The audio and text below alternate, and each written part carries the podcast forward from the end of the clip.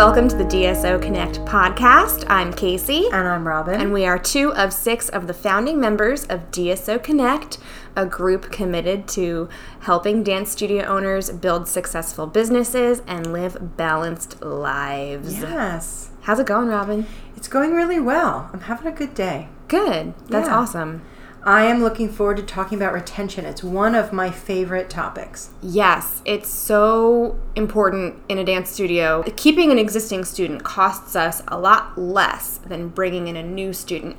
And if we are constantly filling our classes with brand new students every year, we're never going to grow a program of not only just the numbers that we need in enrollment, but also a program of Culture. of culture and and, and proficient dancers. Yeah, absolutely. I think that retention, succeeding at retention is a win win win win. Yeah. Four wins situation. And I'll tell you what I mean by that. When we succeed with student retention, the student wins because when the student commits to your program long term, you can truly deliver a dance education that mm-hmm. works. Yeah, yeah. And they see their own progress. Yes. Right. The parent wins because the parents are making an investment of time and money. Right. And when they can stick with one studio, one philosophy, one curriculum, then their investment of time and money is well spent. Right. And instead of hopping to different studios or even hopping to different activities, the student is going to grow more if they stick to that one thing in that one studio. Right. It's like you can be really good at dance or, you, can, be, mediocre at six other things. Kind of okay, right? Yeah. Yeah. I'd rather be really good at dance. Me too. um, the teachers win because, Right. after all, consistency in the classroom and student achievement is what fuels teachers. Yeah, teachers want to dig their teeth in and, and get to the point where they're seeing their students progress from year to year to year. And don't we love that moment where we realize that this graduating senior has been in our program for, you know, since they were three and we've seen the whole process? I mean, that is beautiful. And the teachers get to teach advanced students. If you mm-hmm. don't have good retention, you're never going to get advanced students. Exactly. And finally, the studio owner wins because we get to enjoy financial security and grow a technically sound program that we can be proud of. And there's absolutely nothing wrong with saying that our studio provides financial security for our family. And we but not only do we as studio owners want to enjoy financial security, but we also want to be proud of our program. we want to look at our legacy as something that we can be proud of, something that has really produced some good people and good dancers. Yeah. So I don't think we have to convince our listeners anymore No, that they know. retention is important. We're yeah, right? we're preaching to the choir. You all know this. awesome. So there are two main components, as far as I can see, um, that we need to look at when we're trying to maximize student retention from year to year. And those two components in our studios are the structure of our programming and the culture, our community, or the you know the way that um, students feel when they come into the classroom. And just really briefly to um, to just tell a little backstory, I grew up in a a dance studio that was more on the recreational side. This was back in the 80s, and um, I wasn't receiving the finest instruction. It wasn't a highly technical program. It was very loose and casual, and um, but I loved it there. I, I, my friends were there. I adored my studio owner. I adored my teachers, and I really felt a sense of community. And for middle school and high school age kids, that's very important. Absolutely, yeah. And um, then when I went into 10th grade, I went to the Baltimore School for the Arts and I received a more technically sound dance training. And that was very satisfying and fulfilling to me, but I didn't feel that warm and fuzzy um, sense of belonging. And that was around the age that I started thinking that maybe I would want to be a studio owner when I grew up. And I vowed that when that happened, I would try to create an environment that had the best of both worlds. So, my dream studio would be a place where there was a high standard for technical excellence and also a warm and welcoming culture of and community. And as one of your former students, Robin, I can say, good job, you done did it. Oh, that makes me so happy. yeah, I feel like I got excellent training at EMC, and I, you know, obviously felt a sense of belonging. We are still in touch. I'm still in touch with most of my dance friends that I grew up with there. It was definitely my second home for sure. Nice. And for those of you that don't know, Casey was my student. Uh, I started teaching her when she was three, and she graduated from my program as a senior. Yep. And um, so she is, you are actually the poster child For retention. retention. Yeah. All right. So this is awesome that we're talking about this together. So, why do we lose students as studio owners? There are lots of reasons that we do lose students. Some are good reasons, you know, the student is not a good match for our family or our dancer graduates from our program. Some are bad reasons, like, um, you know, maybe the, the family moves away and, or, you know, there's medical issues, a family member loses a job and cannot afford the program anymore but basically the way it all boils down there are things we cannot control and there are things that we can control. And the only reasons that we really need to be looking at with a fine-tooth comb and making changes in our studio programming over are these reasons that we that we can control and the ones that we consider bad losses. Right. and let's go through those real quick. We need to try and prevent these things dancer makes a lateral move to our competitor. So if you get that email, that dreaded email that says, you know, Susie will not be returning to dance in January, um, we've decided to go to the studio up the road, that should be a red flag. It's like, what the heck is happening? If that other dance studio is pretty similar to yours, um, and you consider it a lateral move, meaning she's not going to the local performing arts high school, she's not going to a pre professional program in New York City, but where she's actually going to your competitor, we need to do some self reflection. Yeah, and if you have you know more than one student leaving to go to a competitor, even if it's to different competitors, you definitely want to take a look at what's going on there. Right. Um, another thing that we need to look at is dancer wants to pursue other interests such as sports. You know, you might say, well, you know, that's not our fault. We can't really, you know, if they decide they want to do soccer, that doesn't mean we did anything wrong. They just want to do soccer. Well, it's our job as a studio owner to take a look at what was so compelling about soccer and what was lacking to them, to their perspective, in dance that we weren't offering. Was it the opportunity to um, play a game and feel a sense of victory? Okay, well, then how can we provide them with a sense of victory in Right. a dance program? You know, was it a sense of community or Team. a team? Yeah, that team feeling. Well, we need to look at that. So there's ways that we can look at what what's drawing our students that we're not offering. Correct. It's our job to make dance the most exciting option. Right. Same thing. Dancer loses interest in dance. Well, that's a problem. If the dancer is losing interest in dance, we have not engaged them. Exactly. We have not done our job um, to our bet. You know, to success. Right. Take a look at what's going on in the classroom. Is the Take- curriculum stale? Is the curriculum stale? Is the playlist old? Mm-hmm. Is the teacher not engaging? Is the classroom management out of control Mm-hmm. and they just didn't feel like they were learning anything because it was just too chaotic in there? Dancer follows a teacher to another studio. That's a big one. That's a big one. That's like a stab in the back. Yeah, You've and- got big problems now because now not only do you have student problems, but you have team, te- you have staff problems as well. Yeah, and we hear about that a lot in, in teacher groups and in studio owner groups online and forums about a teacher leaving. Maybe they just moved to a different studio, or maybe they're opening their own studio and they're poaching your students. Why didn't you see that coming? Why? Well, first of all, why didn't you see it coming? And second of all, why is the student more loyal to that teacher than they are to your studio as an institution? That's brilliant. Yep. Mm-hmm. And then the last one is dancer doesn't see improvement. They don't see where this dance thing is going. Right. And and in that case, a lot of times we just have to show them what improvement looks like mm-hmm.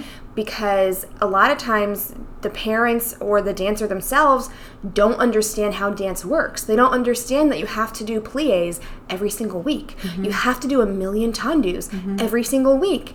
And so we have to educate our clientele about what improvement should look like. Exactly. So, we talked earlier about the two aspects of our program that we're going to be looking at structure and culture. So, let's start with structure. Casey, as a studio owner, how long would you like to keep your students? It's a multiple choice question. uh, for a short session, maybe six weeks. For a single semester. For a full school year. For multiple years. Or until graduation. Which do you choose, Casey? Um, Robin, I choose until graduation, please. Ding, ding, ding, ding, ding, ding, ding, ding, ding. That's the winning answer. We all, as studio owners, ultimately would like to keep our students until graduation. And you know what? Even beyond. yeah. I want my students to graduate and then come back. Mm-hmm. I just had one of my graduates from last year on winter break come back and take like five classes in a week or something. And it was so wonderful to have her back. She's off at college, she's studying dance in college. We're so proud of her. And she chose to come back to her home dance mm-hmm. studio to take some classes on her winter break. And that to I mean to me that's that's really fulfilling because Yes. not only is she is she off in a college program and still values the training that she has received at my studio, but she also wants to be there, mm-hmm. and that's beautiful to me. Right. And she feels that it's her family. So, of course, you want to visit your family Right. when you're on break from college, right? Right. So, if we want to keep our students until graduation and beyond, why are we telling our customers to stop being our customers over and over again? Yeah, if you and and this is kind of inherent in the structure and uh, tradition of our industry where it's cyclical and you know students sign up for a school year or they sign up for a session or they sign up for a semester at a time and what we're talking about here is completely changing how your program is structured mm-hmm. so that rather than go from September to June, have a performance, and then goodbye, and then it's the parent's responsibility to come back, and we're begging them every summer to come back. Instead of that, why not keep it going? Yeah. Flip that system on its head and say, you're here, and it's your responsibility to tell us when you no longer want to be here. Exactly. So you're in the grocery store Mm-hmm. and a parent runs into you and says, "Oh, I've been meaning to sign up for that summer class, but I just I just ha- keep forgetting. I just keep Well, forgetting." and how many times do we do that in our daily lives? We keep on meaning to do X and Y and Z, and we keep on forgetting. Right, but what if we flip it and we and that customer comes to us in the grocery store and says, "Oh, I've been meaning to unenroll, but I keep forgetting." It's Good. like exactly. I'm glad that it's you like have a nice day. Yeah, keep on paying me. Keep on coming to class. And when they want to un- unenroll, they they need to take an action. So some things that we can put into the structure of our programs are perpetual classes. Now this works really well. I have a performing arts studio, so we have music and theater and gymnastics, and this works really well in programs where there's not a big end of year program. But it can work in traditional dance programs as well. You just need to be willing to open your mind and look at things a little bit differently. Mm-hmm. A lot of it is just verbiage. You know, Right. don't use words like end of year presentation. Right. Why it's is it just the your spring recital. Right, it's your spring recital, and then you know things hap- continue to you continue to grow. You haven't completed all of Yeah, your it's dance not training. over. right, it's not over. Um, the other thing that we can do is present our program as a dance education versus an a la carte menu of classes. Maybe the local YMCA or community center offers an a la carte menu of classes like pottery, cooking, yoga, and you know, swimming, karate, and y- your kids might choose, "Oh, this semester we're going to try this, and next semester we're going to try that." What if you're presenting your your program as more of a dance education which takes years and years and years and it's a journey. It's not a 6-week session. Right. It's we're not doing a 6-week ballet class. What you you cannot learn ballet in 6 weeks. Mm, no. So we're talking to to families in terms of you know, we want to bring your child into our program and we're going to teach her how to dance, and this happens over many years. Right. Um, we want to block our classes in packages for convenience so that the parents can drop their child off on a Monday night and they're going to get five, f- four hours from five Right. o'clock to nine o'clock of classes. And it's very convenient for the parent. She's not one hour on Monday, one hour on Tuesday, and two hours on Wednesday within a half an hour break in between. Right. That doesn't work. Right. Yeah. We really try to leverage our dance company members with summer requirements. So the fact that they're in a dance company and auditions are in May, we can say if you accept your position in the dance company for next year, we require you to dance in the summer. Well, once they accept, then they're committed in the summer. Now we have retention over the summer. And now that they've done all the summer work for fall choreography, they're committed to the fall. They're committed to the fall. So there's you're always working toward that next thing. Yes, it never, again, it never ends. Right. We also want to be identifying flight risks, Mm-hmm. and this takes some training of your teaching staff and Mm-hmm. of your administrative staff as well to get in the habit of looking for signs of a student is looking less engaged in class. Maybe their attendance is falling. Uh, that can be something that your administrative staff can Mm-hmm. track is attendance, and then reach out to that student who's missed two or three classes. If they are not engaged with their classmates, maybe try and pair them up with another student. Maybe encourage them to bring a friend to class. Mm-hmm. Something to keep them engaged. But you want to get in the habit of identifying those flight risks so that you can be proactive instead of reactive. Right. Absolutely. Another thing that we've implemented into the structure of our program is a 60 days notice of withdrawal policy. We do the same exact thing. And this is a policy that I have on a bright yellow piece of paper along with my refund policies laminated and posted all over the studio so no one can miss it. It's in the welcome packet, it's on the website. I refer to it in emails all the time. It's a 60 days notice of withdrawal so that when I, if I get an email on November 3rd that that kid is with- withdrawing, well that family is still responsible for tuition for December and for January. And of course, so and so is welcome to continue taking classes in that time. And maybe something magical happens in that mm-hmm. time and they decide to stay. Right. Because with kids, it could be just that they're having a little lull. Right. Or maybe they're they're be, you know so many changes are happening. They haven't found out what their recital song is yet. And as soon as they find out they get that song, they're in it. Or they Right. see the costume picture and now they're hooked. So much can change in 60 days. So you don't want to to allow them to have this spontaneous I'm done. Right. Um, we divide our yearly fees into 12 payments from July to June. And the reason we do that is because, again, we want to encourage this idea of dance is perpetual. We don't want our families to experience a month of no payment, no dance payment Right.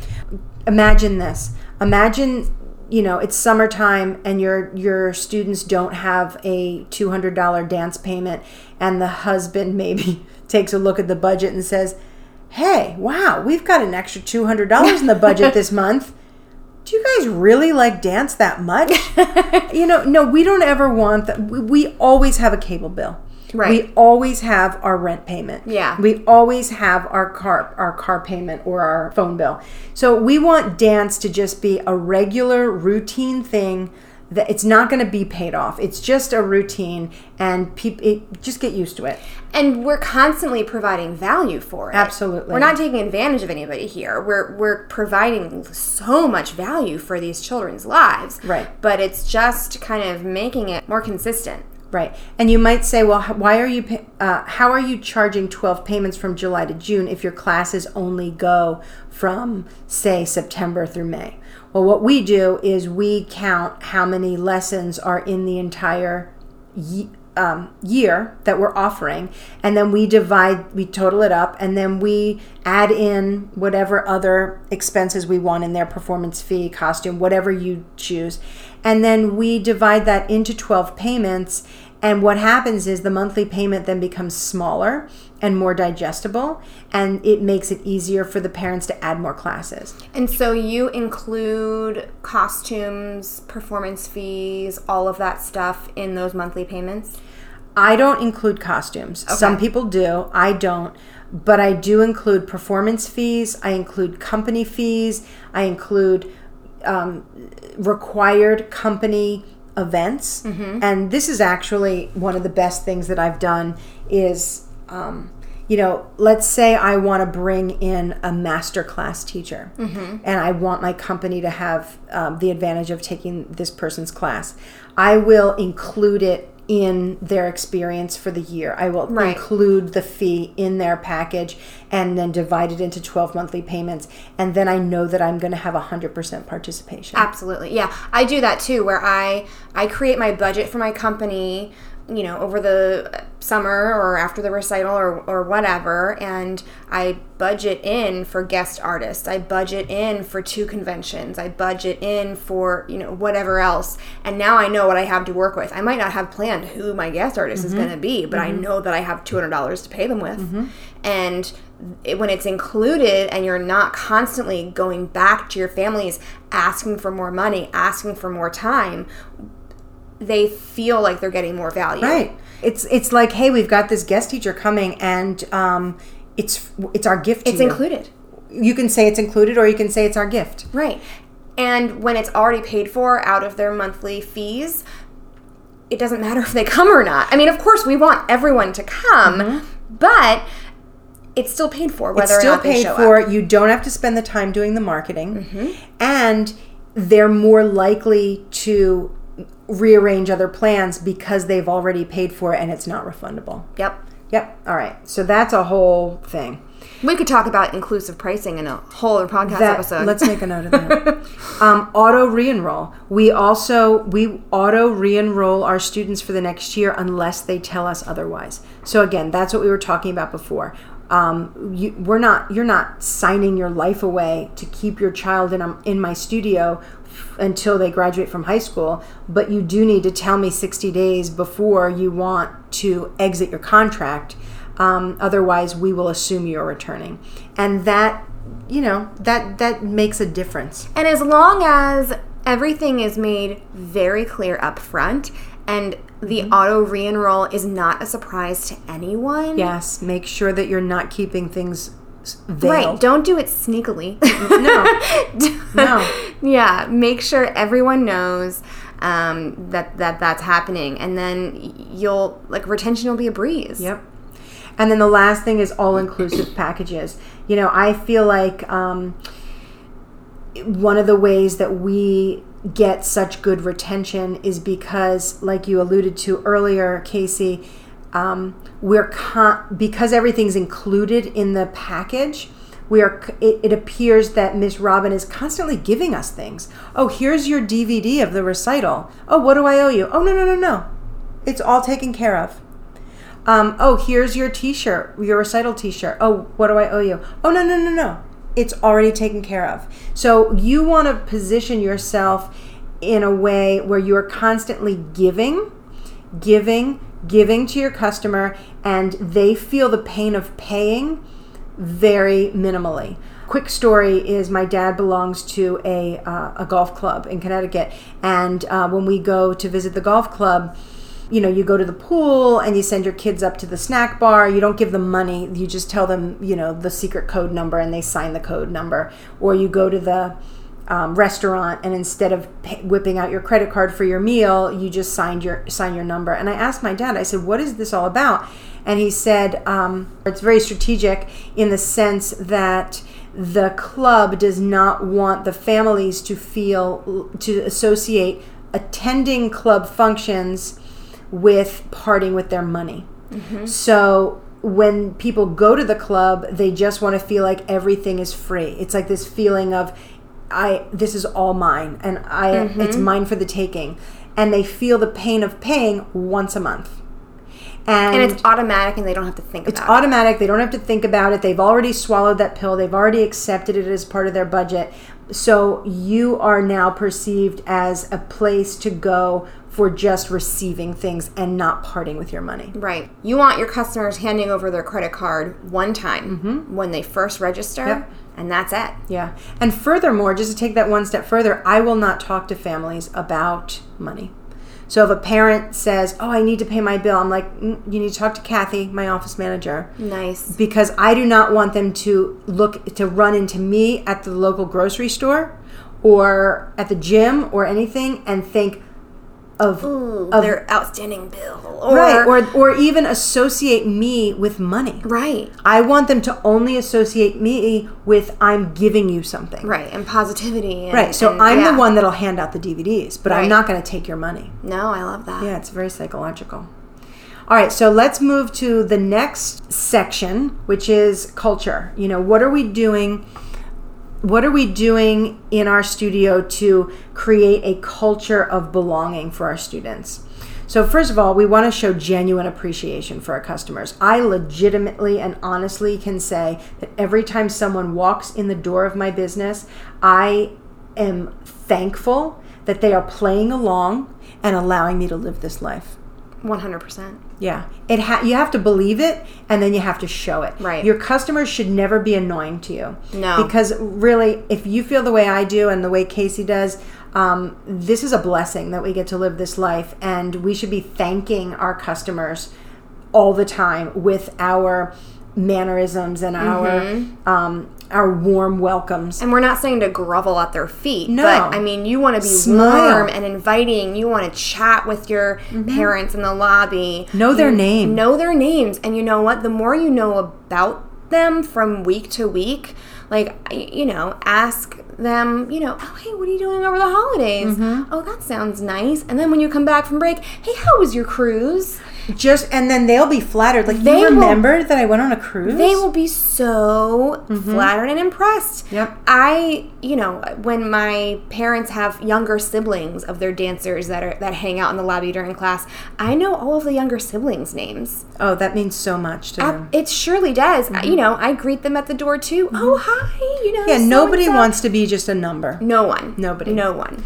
So we also want to add value wherever we can, and that means throwing the DVD into the package and then Right. just passing out DVDs or saying, "Oh, you need a makeup class, why don't you come to Open Gym?" and your little and the little sibling can come too even though they're not registered in Right, class. right. Just build things into your program. The more time they can spend in the building and the more value they feel they're getting out of your program, the more they're going to want to stay. Absolutely. You want to go above and beyond with customer service. Quick example. Um, we don't have a big parking lot. We have a small parking lot and street parking.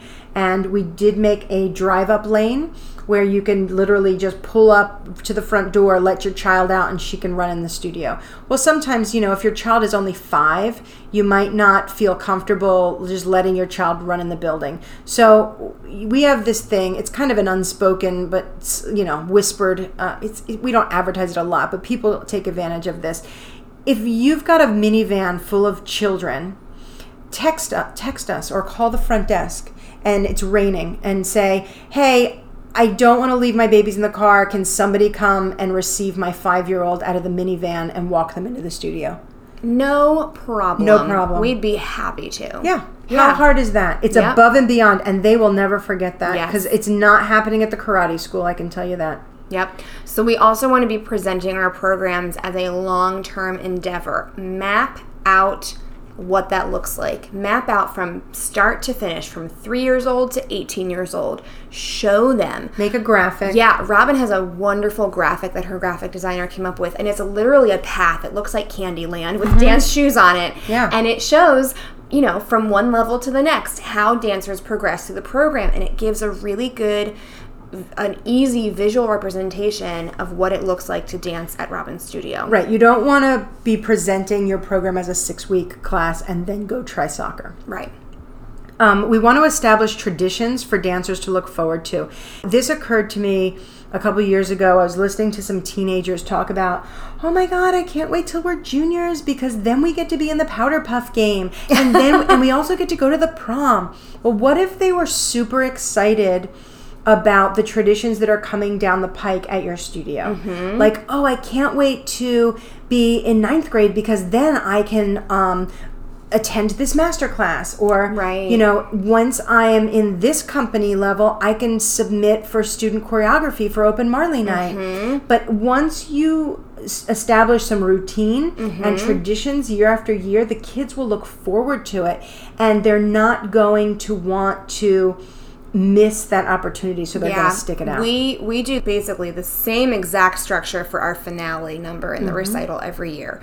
One group comes out, they dance for four counts of eight, they bow, they back up. The next group comes out, and it goes oldest to youngest, so that the last group that comes out is all the itty bitties. And they come out holding hands, galloping sideways, and they shake their little tushes, and they blow a kiss, and then they go off to sit down on the at the corners of the downstage corners of the stage. We have it marked off with um, with spike tape where they have to go, and then the rest of everyone who's already on the stage stays standing and performs some choreography all together. It's so fun, and the teachers are out there too, and it's just awesome. But I we've been doing this for so long that my little ones now know that they get to look forward to when they finally get to stay standing up in the Mm-hmm. finale. And the first year that they get to do it, oh my God, they're so excited. so excited. Mm-hmm. Miss Casey, do we get to stand up this year? Yes, girlfriend, you do. And they're high fiving each Yes. other. So those little things, it can be something that small that you don't really, I didn't think of it like that. yeah but they do But they do. Mm-hmm. And if so you can keep these things consistent and Mm-hmm. and again, you don't need to reinvent the wheel. Keep it the same every year. They love it. They love it. Yep. Um, we want to fulfill the dancer's need to belong to something worthy. You see the kids at the high school wearing their varsity jackets. Well, you need to make sure that you've got logo wear. And you also need to make sure your program is something that they're proud of where they are, are rocking that logo wear. Yep. They're proud to represent your studio. Yep. So not only do you want to provide the logo wear, but you really need to be working on making sure that they're proud to display that. Yes, absolutely. Um, You also want to be consistently preaching your values on social media and emails. Your staff needs to know what your values are so they can can reinforce them in their classes. Mm-hmm. And that way your students are and your parents feel those feel those values every time they walk through the door. Right. An example of that would be, um, you know, like let's say we're doing a community performance and the lo- other local studio is going to be there as well.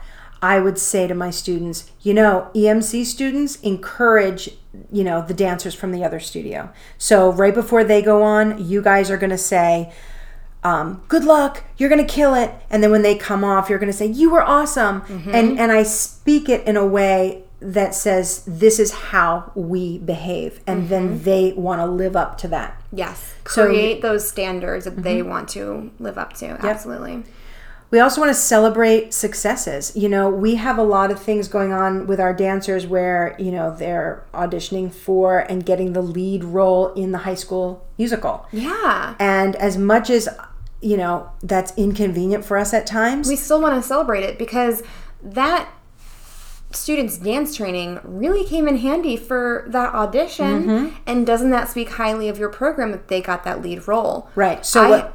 I had one of my students who was in eighth grade oh no seventh grade at the time i think doesn't matter anyway i had one of my students who was the lead role in her middle school production of mary poppins the musical Mm-hmm. and my one of my teachers and I went and saw her perform and brought her flowers Mm-hmm. and took pictures with her. We posted it on social media and we were so proud of her. She did such a great job. Mm-hmm. and that meant so much to that family it meant so much to them. The mom had tears in her eyes when Mm-hmm. she saw us there. Right. And that's the real reason you're doing it. But to piggyback on that, you want to make sure that you are celebrating them publicly.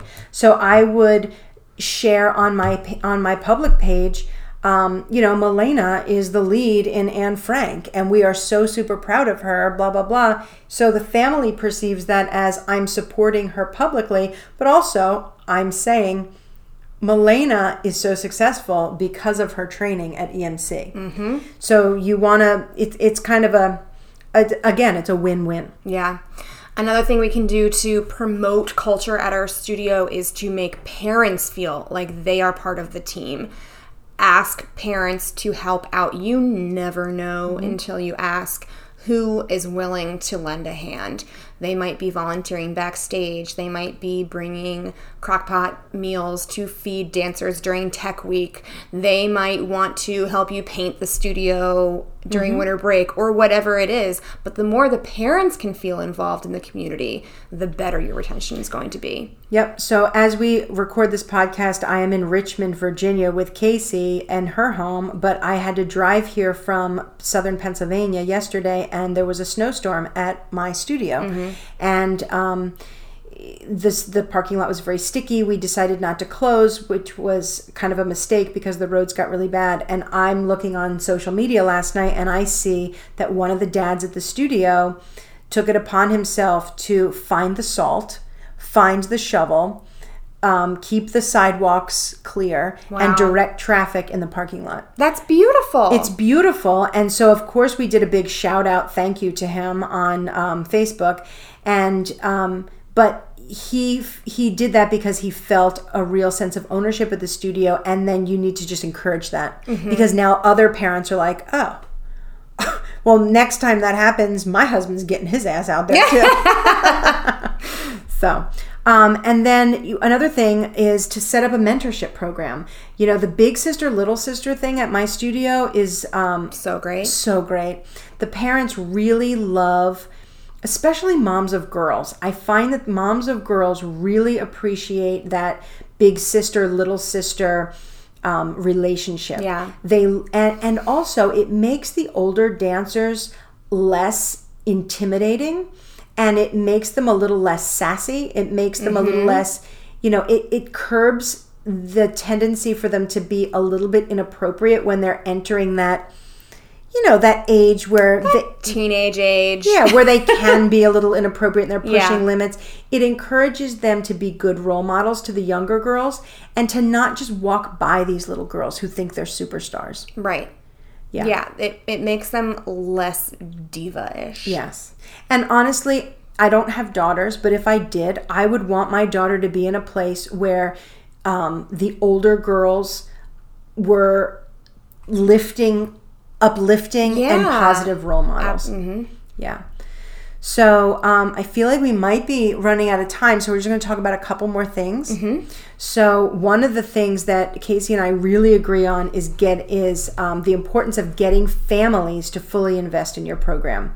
Just briefly, some of the ways that you can do that is um, providing a work study opportunity mm-hmm. to have teens have a part-time job without leaving your studio right. you know you don't want your teens to say hey miss robin i need to get a job at the local pizzeria so that i can have gas money what if she can you know come to the studio a couple hours early and you know assist in a class and do right. some light cleaning yeah then you're not going to lose that teen yeah you can also have families whether it's mom or dad or or the student themselves clean the studio and they take so much more ownership and mm-hmm. pride mm-hmm. of the space mm-hmm. when they're responsible for cleaning it. I have whole families take on the cleaning and it, they do it as a family event. You know they listen to podcasts they listen to music they just oh, they order a pizza and and you know the brother and it's it's really it's really kind of beautiful because you've got the brother who's like yeah i'm doing this to help pay my sister's dance tuition. But it it it really is a lesson for families i would say. That's awesome. Teamwork.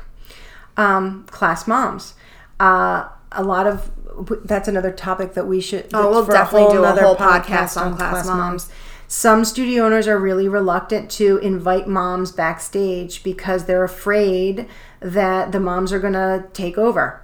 And I am a real proponent for um, managing that properly and really harnessing the enthusiasm of the of the moms who want to volunteer. Yeah. So this is the thing when a student has a moment and they get in the car after class, they're like, oh, I'm so frustrated. I just want to quit dance.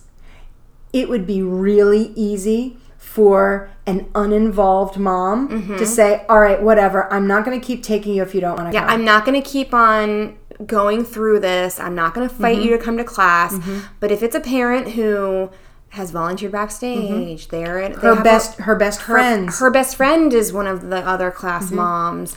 Maybe they've performed the. You could have them perform in the recital. Yep. Do a mom's dance. Do a dad's dance. Yep. So now what happens when that child says, I just want to quit dance? The mom and the dad are going to say, calm down. Let's let this pass. Right. I'm not going to uproot our entire family. You know, your your your brother is involved in the studio, your dad is in the daddy-daughter dance. I'm working backstage. We're not going to completely uproot this situation because you had a bad day. Right. We're going to let this blow over. If we need to talk to Miss Robin, we will. Right. You know, but I mean, but it's it's different than all right, whatever. We're not fully invested. Let's just withdraw tomorrow. Yeah. Yeah. So you can do dancing dads, dancing moms. We've even done BYO boy, where the teenagers bring a boy and we do some cute dance like uh, "Baby, It's Cold Outside" Yeah. A simple partnering. or something from Grease. You Cute. know, so cute. you can get siblings more involved. Make sure that there are opportunities to bring a sibling. Maybe it's a kids' night out event. Mm-hmm. Maybe it's a Fitness in between sports. yeah, or maybe it's just like a mini camp on one of those random days when schools are closed. Yeah, somebody said that they did a Fortnite camp. Oh, where brilliant. the kids, the brothers, got to learn the dances from Fortnite. Oh my god. How cool is that? And how easy would it be for your your teachers to do that? Special events and parties, but get the whole families invested. We're going to talk about class moms another day, um, but we just basically there's so much more we can talk about on this topic. But the bottom line is, we need to make our families feel like our studio is their second home. Yeah. And the more value you can add to your programs, the more they're going to want to stay. And the more involved the families can be, and the more time they spend in the studio, the more super glued they're going to be to your studio. Mm-hmm. Yeah. Yeah, we could go on and on about this topic. I mean, I feel like we already have. Well, let's let our friends go. yes. And um, but again, talk to us in the group. Let's let's hear some ideas that um, maybe you're implementing that we haven't mentioned that make your studio stand out for great retention. Or if you're struggling, if you feel like you are not keeping your your dancers from year to year. Yeah, and maybe there's a specific age group that you're struggling with, or maybe there's a teacher who's struggling with retention, or maybe there's a style. Like I, I continue to struggle with hip hop retention. Mm. It seems to attract the kids that aren't that serious about dance. Yep. So we need to. I, I need to take a look at retaining my hip hop students. So I'd love to hear some ideas about that. Yeah. So yeah, uh, jump in the group DSO Connect community on Facebook. Make sure you answer the questions to join. It is for dance studio owners only, but we'd love to have you in there so we can continue the conversation. Follow us on Facebook and Instagram at DSO Connect, and please, please, please subscribe to the podcast, rate and review, and share with all of your friends in the dance industry. All right, Casey, another great podcast. Absolutely. See you later. Thanks, Robin.